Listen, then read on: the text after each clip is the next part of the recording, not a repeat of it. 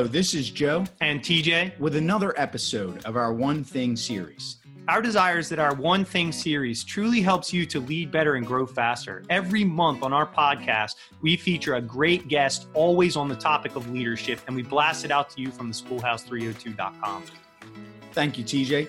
Please share this with other leaders you know that are looking and craving to get better. Thank you.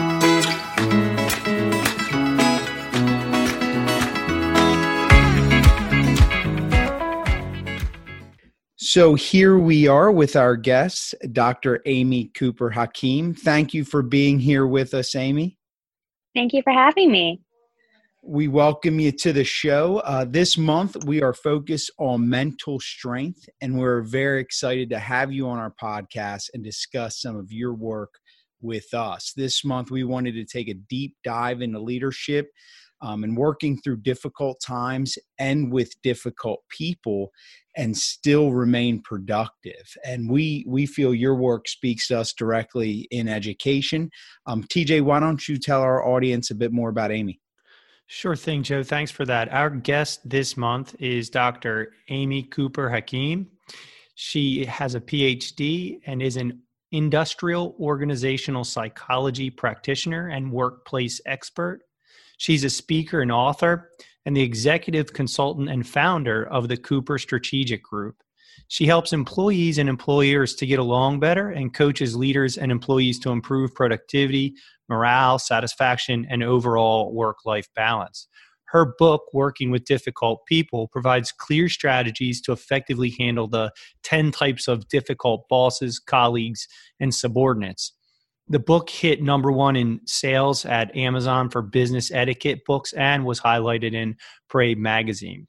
She is currently putting the finishing touches on her next book about work life balance, which I'm sure we could all use a dose of right now as we deal with the crisis around the world. Dr. Amy has been featured in numerous publications, including the New York Times, Wall Street Journal, NBC News, Chicago Tribune, Vogue, Cosmopolitan, CNN, CNBC, Make It, and MSN. She has also been a guest on a variety of news and radio shows, and we're happy to have her here today. She has a blog at Psychology Today called Working with Difficult People, which is the title of her book. We're so thrilled for Amy to join us. So let's jump right in, Amy. Let's talk about working in difficult times. The times that we're in are difficult and with difficult people. As you are well aware, we are currently in a crisis which adds a tremendous amount of stress, anxiety, and fear among everyone in your book, Working with Difficult People. You identify a lot of difficult personalities and behaviors that people exhibit at, at work. The reality is that these challenges and difficult behaviors are often magnitude uh, and exacerbated during a crisis. What are some key strategies that leaders can use for themselves to stay mentally strong and focused during a crisis to lead effectively, and particularly when we're dealing with these different difficult uh, personalities? We want to hear anything that you might say about working productively with others and making a difference as a leader. Sure. Well, so especially in this difficult time, it's especially important to take a step back and, when possible, try to take emotion out of the situation. That's oftentimes easier said than done. But when we can stop thinking emotionally and reacting emotionally and rather react in a pragmatic or practical way, then we're able to lead more effectively. It doesn't mean that we should forget the emotional component. In fact, we should be incredibly empathetic uh, especially during this time.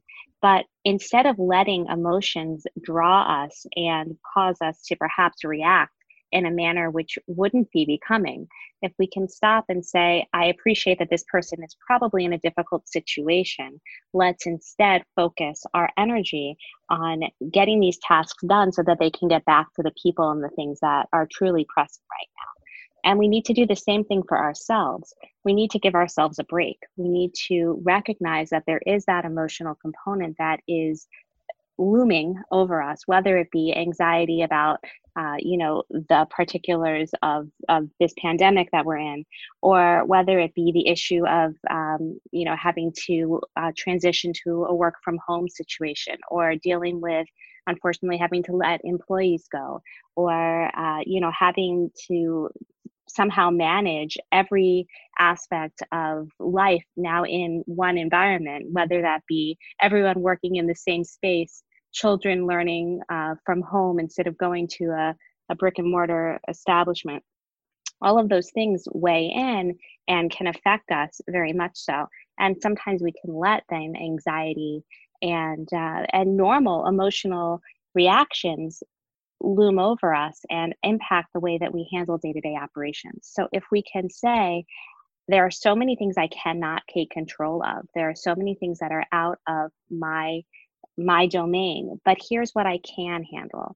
And put the emotional scary difficult anxious feelings to the side and then say, here are the specific things that I can do in order to get my work done so that then when my mind is free and my to do list is done, I can then go back to dealing with, appropriately so, so many of these things that do uh, weigh on us and impact us emotionally. And that same concept is the way that we handle difficult people in general.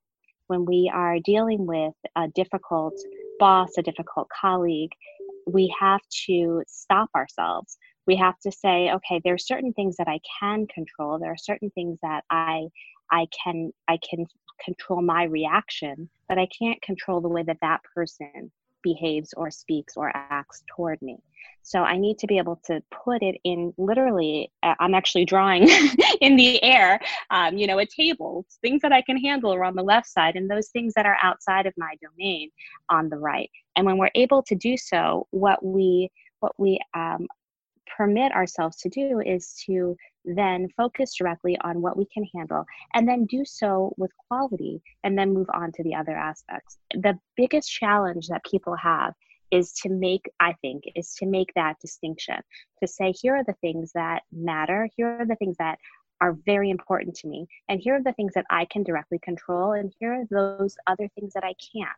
And it doesn't minimize how important they are, but it does impact where I can focus my energy and when.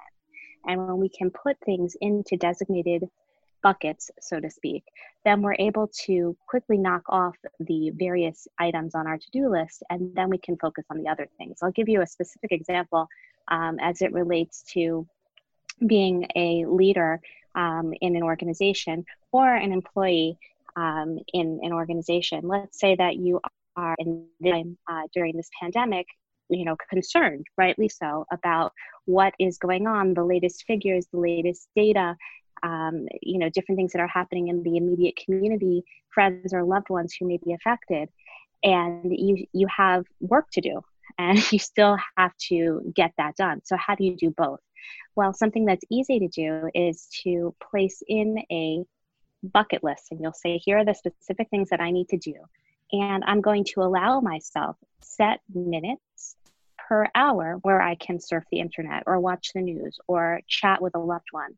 But otherwise, I'm going to get my work done. So I'm going to be very pragmatic about it. And then I'm going to free myself up for the other portion when I have my downtime to do what I wish, whether that be to take a walk outside or to um, spend that time, you know, scout the, the websites to learn the latest or to someone um, who we care or love about.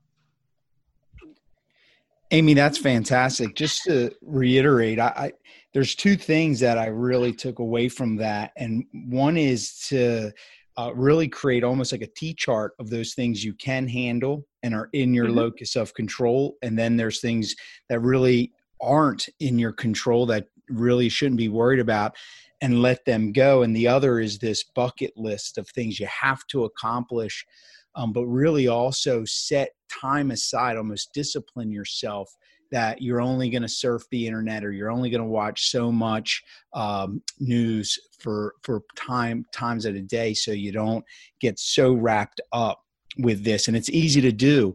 Um, sometimes and i don't know if you can speak to this a little more and i love those two key points we get hijacked though by our emotions. And and sometimes these techniques fall by the wayside.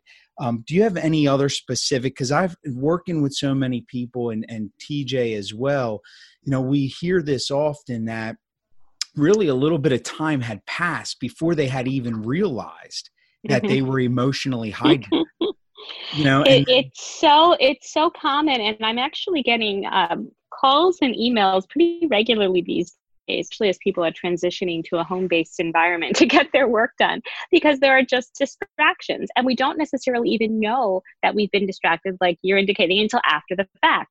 But something that I like to do is actually set a timer on my phone. So I use my smartphone um, with alarms, and I, I set an alarm five minutes before a meeting. But I also set an alarm every hour to give myself a five minute break. And I literally tell myself, I will not check an email. I will not respond to a text message. I will not do anything until I hit that 55 minute mark uh, on the hour. And then I take that five minute break. Uh, and, and it works well uh, because then you can lose yourself.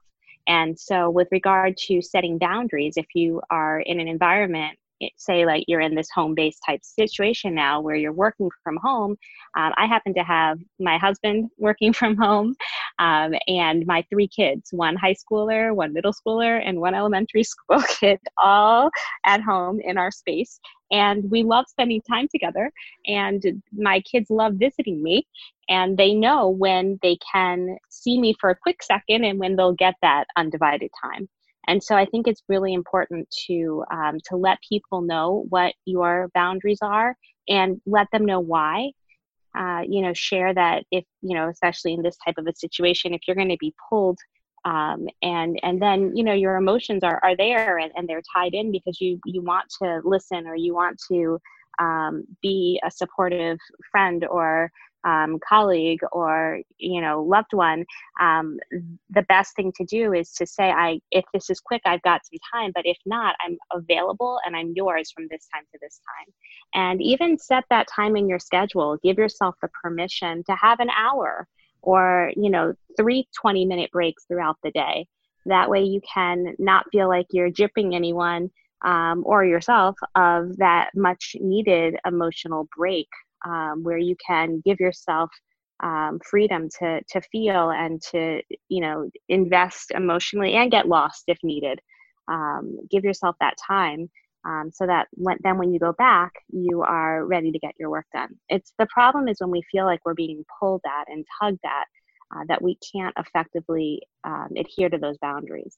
So we have to know what we need for ourselves and uh, and and get it and and then set the boundaries around it. So for instance if you have a very big bustling household or you happen to be an avid news watcher in general or you know you know that you need to be up to date because otherwise you will be too anxious to work uh, perhaps you get up an hour earlier to scour the websites or you devote you know a specific amount of time during the middle of the day uh, to watch your favorite news hour.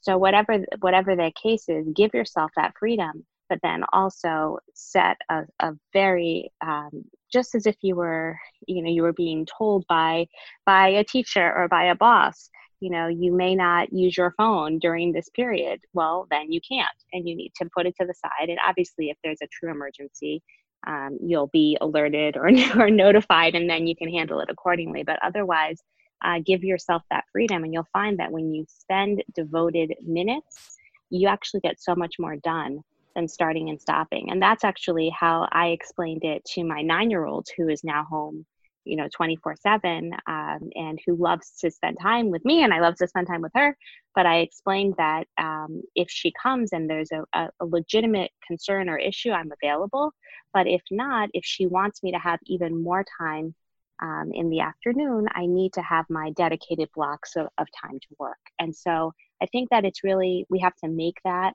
um, specific um, promise to ourselves that we are going to give give our, our attention the our work the the attention that it needs the the specific tasks the attentions that they deserve and then we have the freedom and the flexibility to lose ourselves um, emotionally in whatever it is that is of interest, whether it be surfing the web um, or not. But once you start going down that path, it's sometimes very, very hard to uh, come out. I actually, an example, I, am not sure if you're Facebook people or not, but I um, reserve very limited times to get on Facebook because inevitably I start clicking and looking and I see all of these really, you know, cool things, friends I haven't seen or or videos I watch and all of a sudden 30 minutes or an hour has gone by. So I do that literally one morning on the weekend and otherwise I I can't permit myself to go there because I know if I do, I will be very um,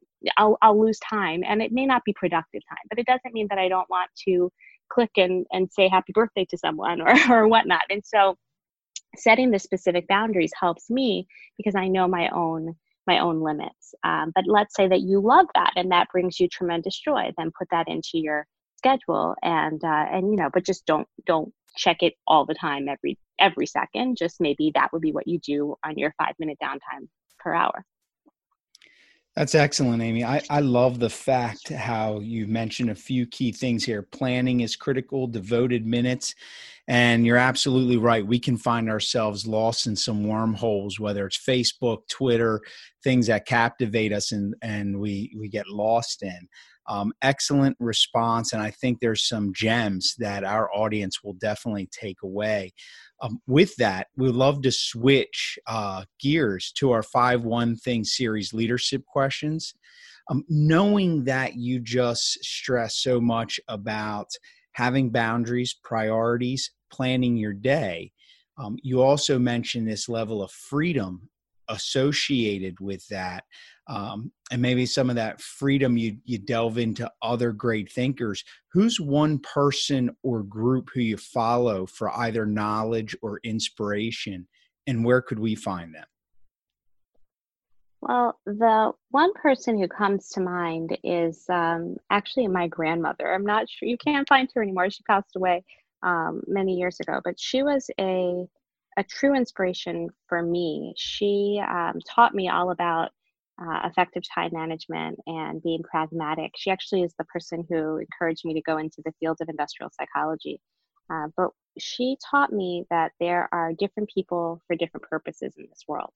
And um, some are those you may go to a movie with, or some are those you may um, discuss history with, some are those you may, um, you know, read a book and talk about, or talk about fashion or whatnot, or, or cook or drink coffee with. And everyone doesn't have to serve all the purposes and what we need in order to be fulfilled in life. We can actually find different people for different pockets. And when we recognize that, um, then we can also better allocate our time with regard to how often we might spend time with that person or when we should. And also, she emphasized that it's so important to spend time with people who make us feel good and who bring out the good in us.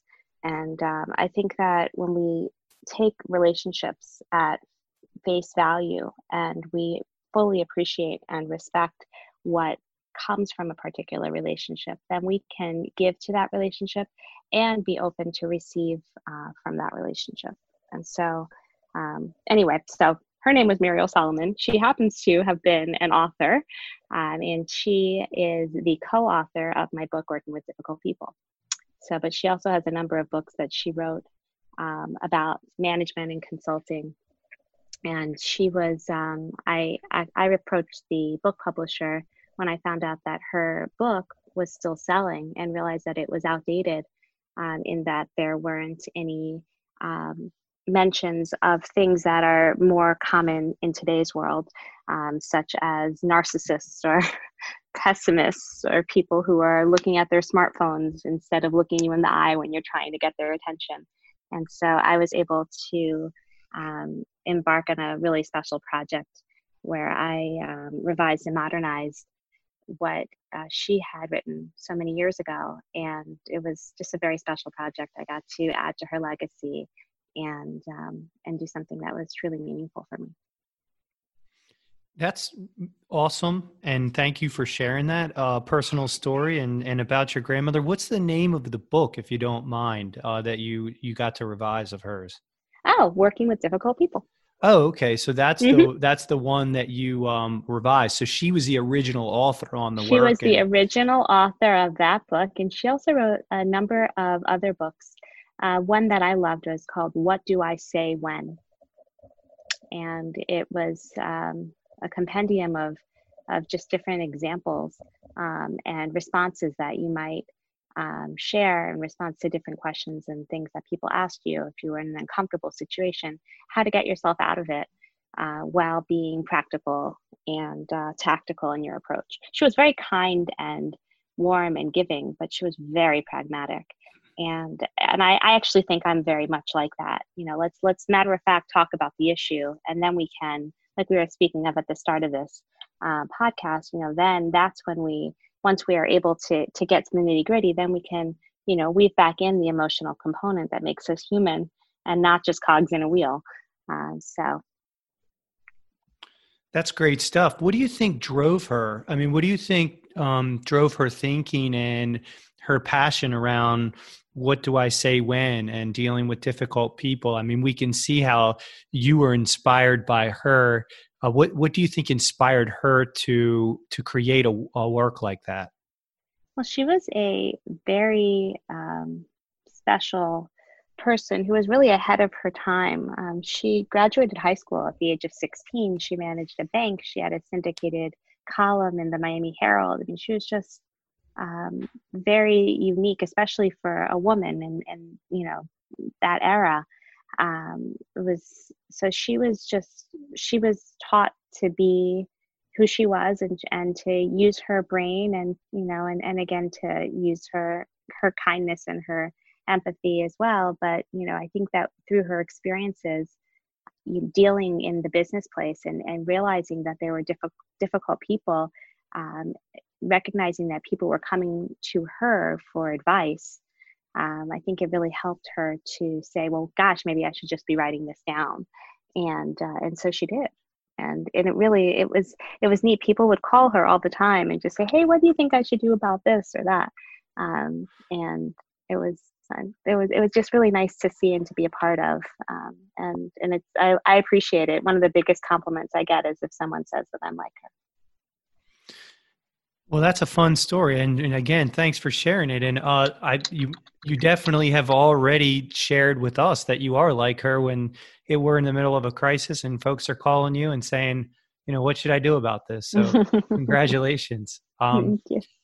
So, um, pivoting over, what's in, uh, you've mentioned some things that people can try in their day to um, take the emotion out of the equation for sure. Um, our next question is what's one thing that people should do on a more regular basis that might make a difference uh, in their life? So any other advice that you would add to to that equation and, and especially given the times that we're in?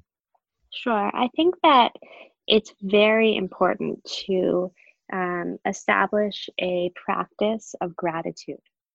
So, one exercise that I encourage my clients to do is to actually come up with three specific things each day where they can say, I am grateful for this.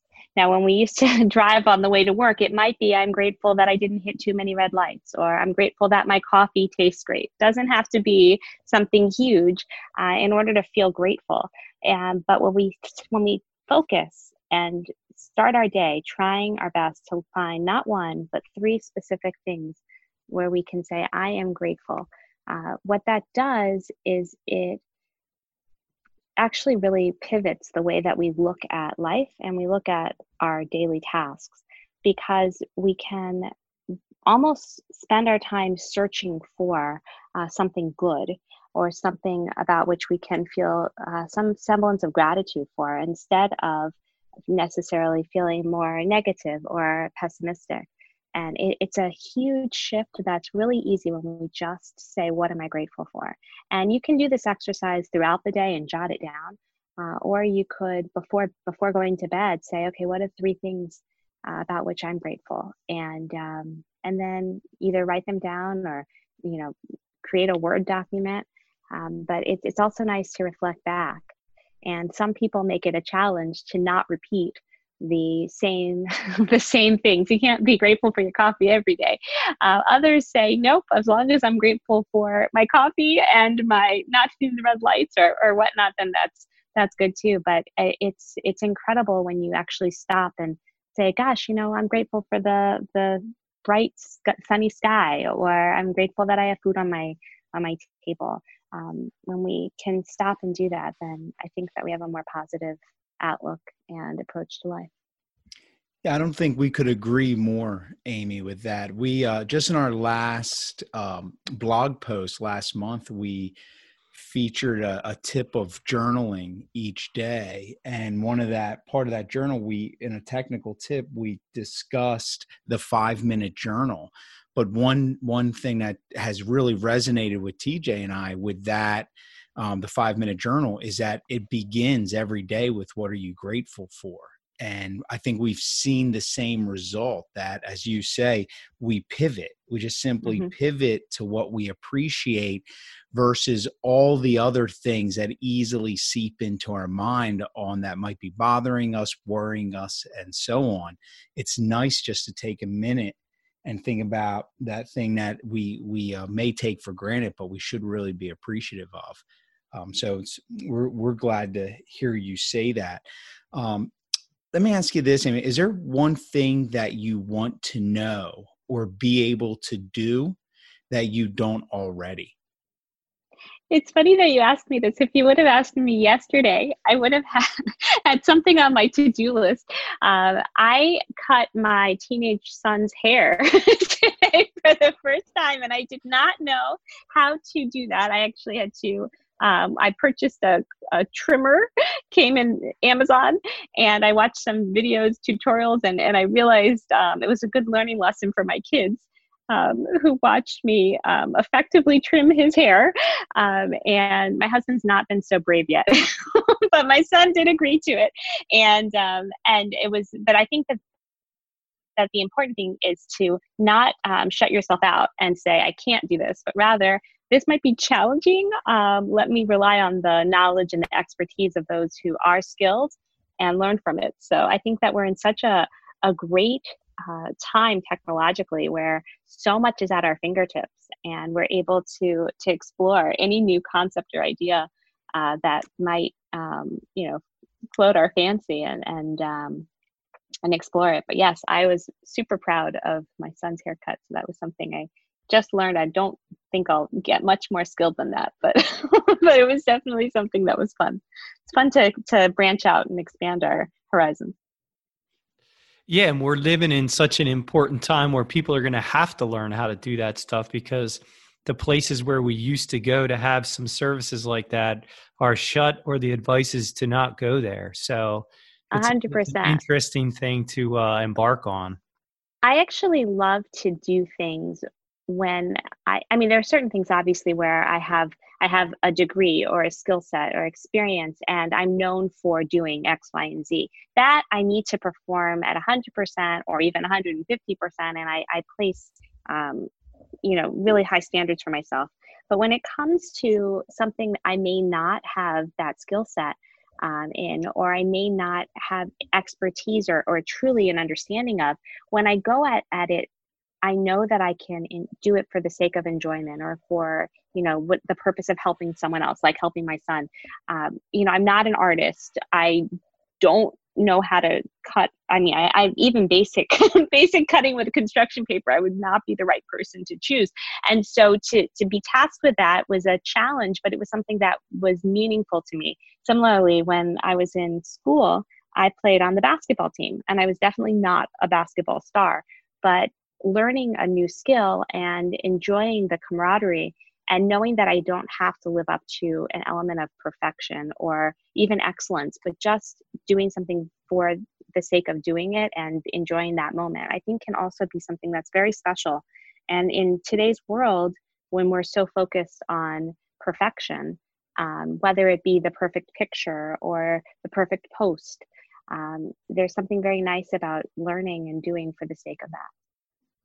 Well, and I think that's a call to action for our audience to um, to learn or do something new that's a challenge for yourself that's not within your skill set um, that doesn't come naturally but that can fulfill your life have a sense of enjoyment and also help others. And this is a perfect time to do that when everybody's at home. And so i'm going to use that as a as a moment just to say for our, our audience to to take that as a call to action. Um, and so then what's you know as a as a leader as somebody who's willing to take challenges like that um, and feel comfortable with it what's the one thing that led to or continues to support your growth as a leader that others might be able to replicate i think the specific um, advice that i could give there is to remember the importance of grit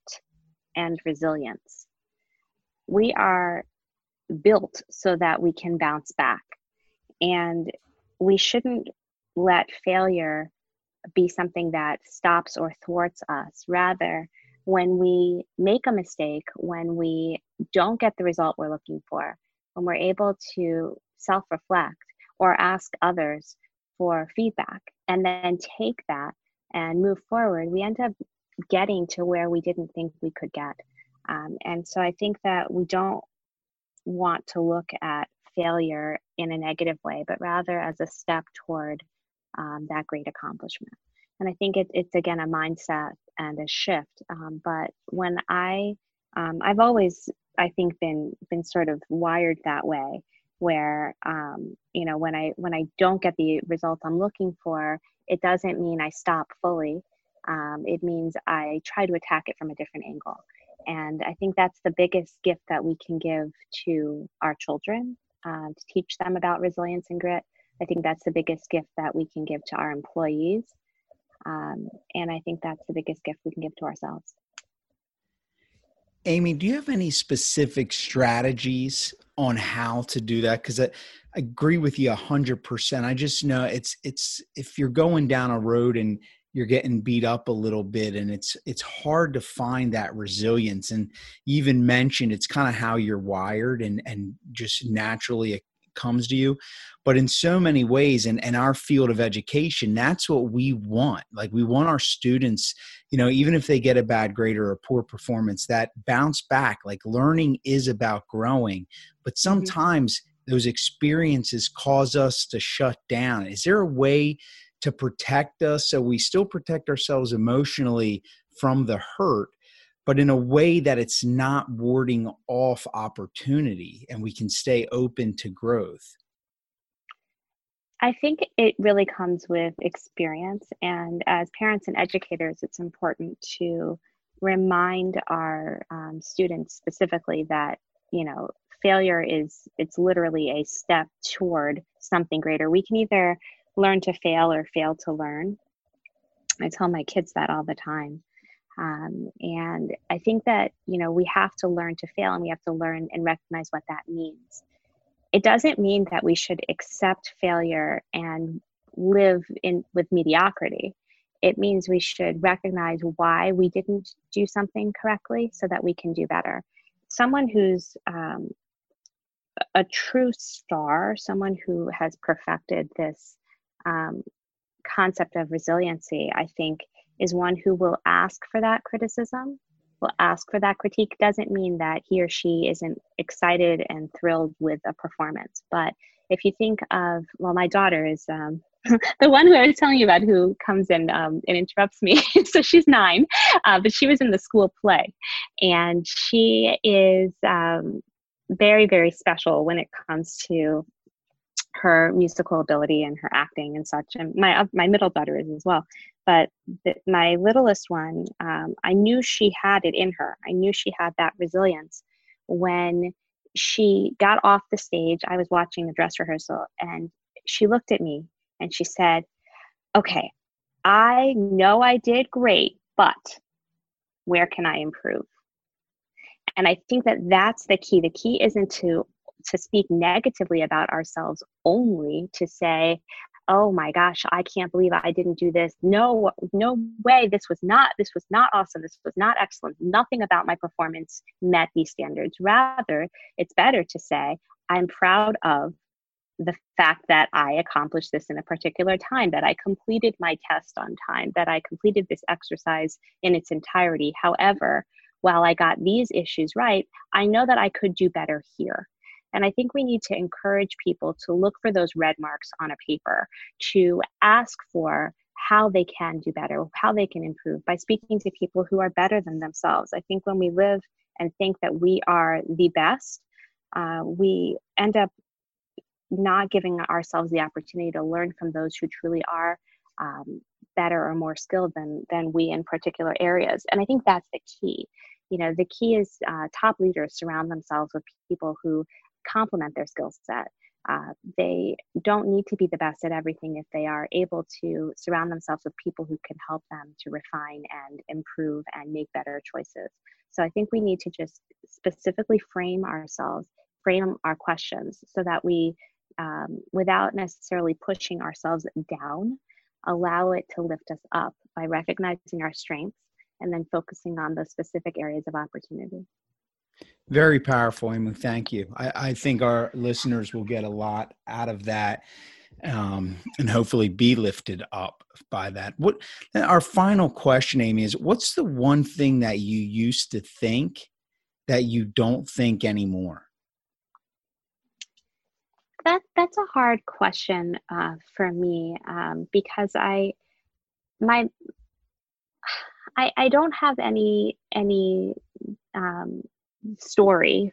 Like for instance oh i used to think that you know that that the world was was good and now i think otherwise or i used to think the world was bad and now i think otherwise. I really have have um, pretty much stayed true to my thought process throughout um, and i've lived my life based on many of the principles that we've talked about um, during this podcast. Well that was fantastic. What I really like about the the interview is like the granular strategies uh, for anyone listening, um, including you know staying true to your values. And so, thank you for that last answer. And what Joe and I always say is that leadership might be complex, but it doesn't have to be complicated. And and every single answer today, there's a there's a call to action, or there's something that you can do for yourself, do differently, do to help others, do to lead better and grow faster. Amy, is there anything else that you would like to add today for our listeners? No, just thank you so much for including me and uh, for asking such interesting and pointed questions. And um, if anyone um, you know needs me, I'm available on all of the social media platforms um, during my set times off.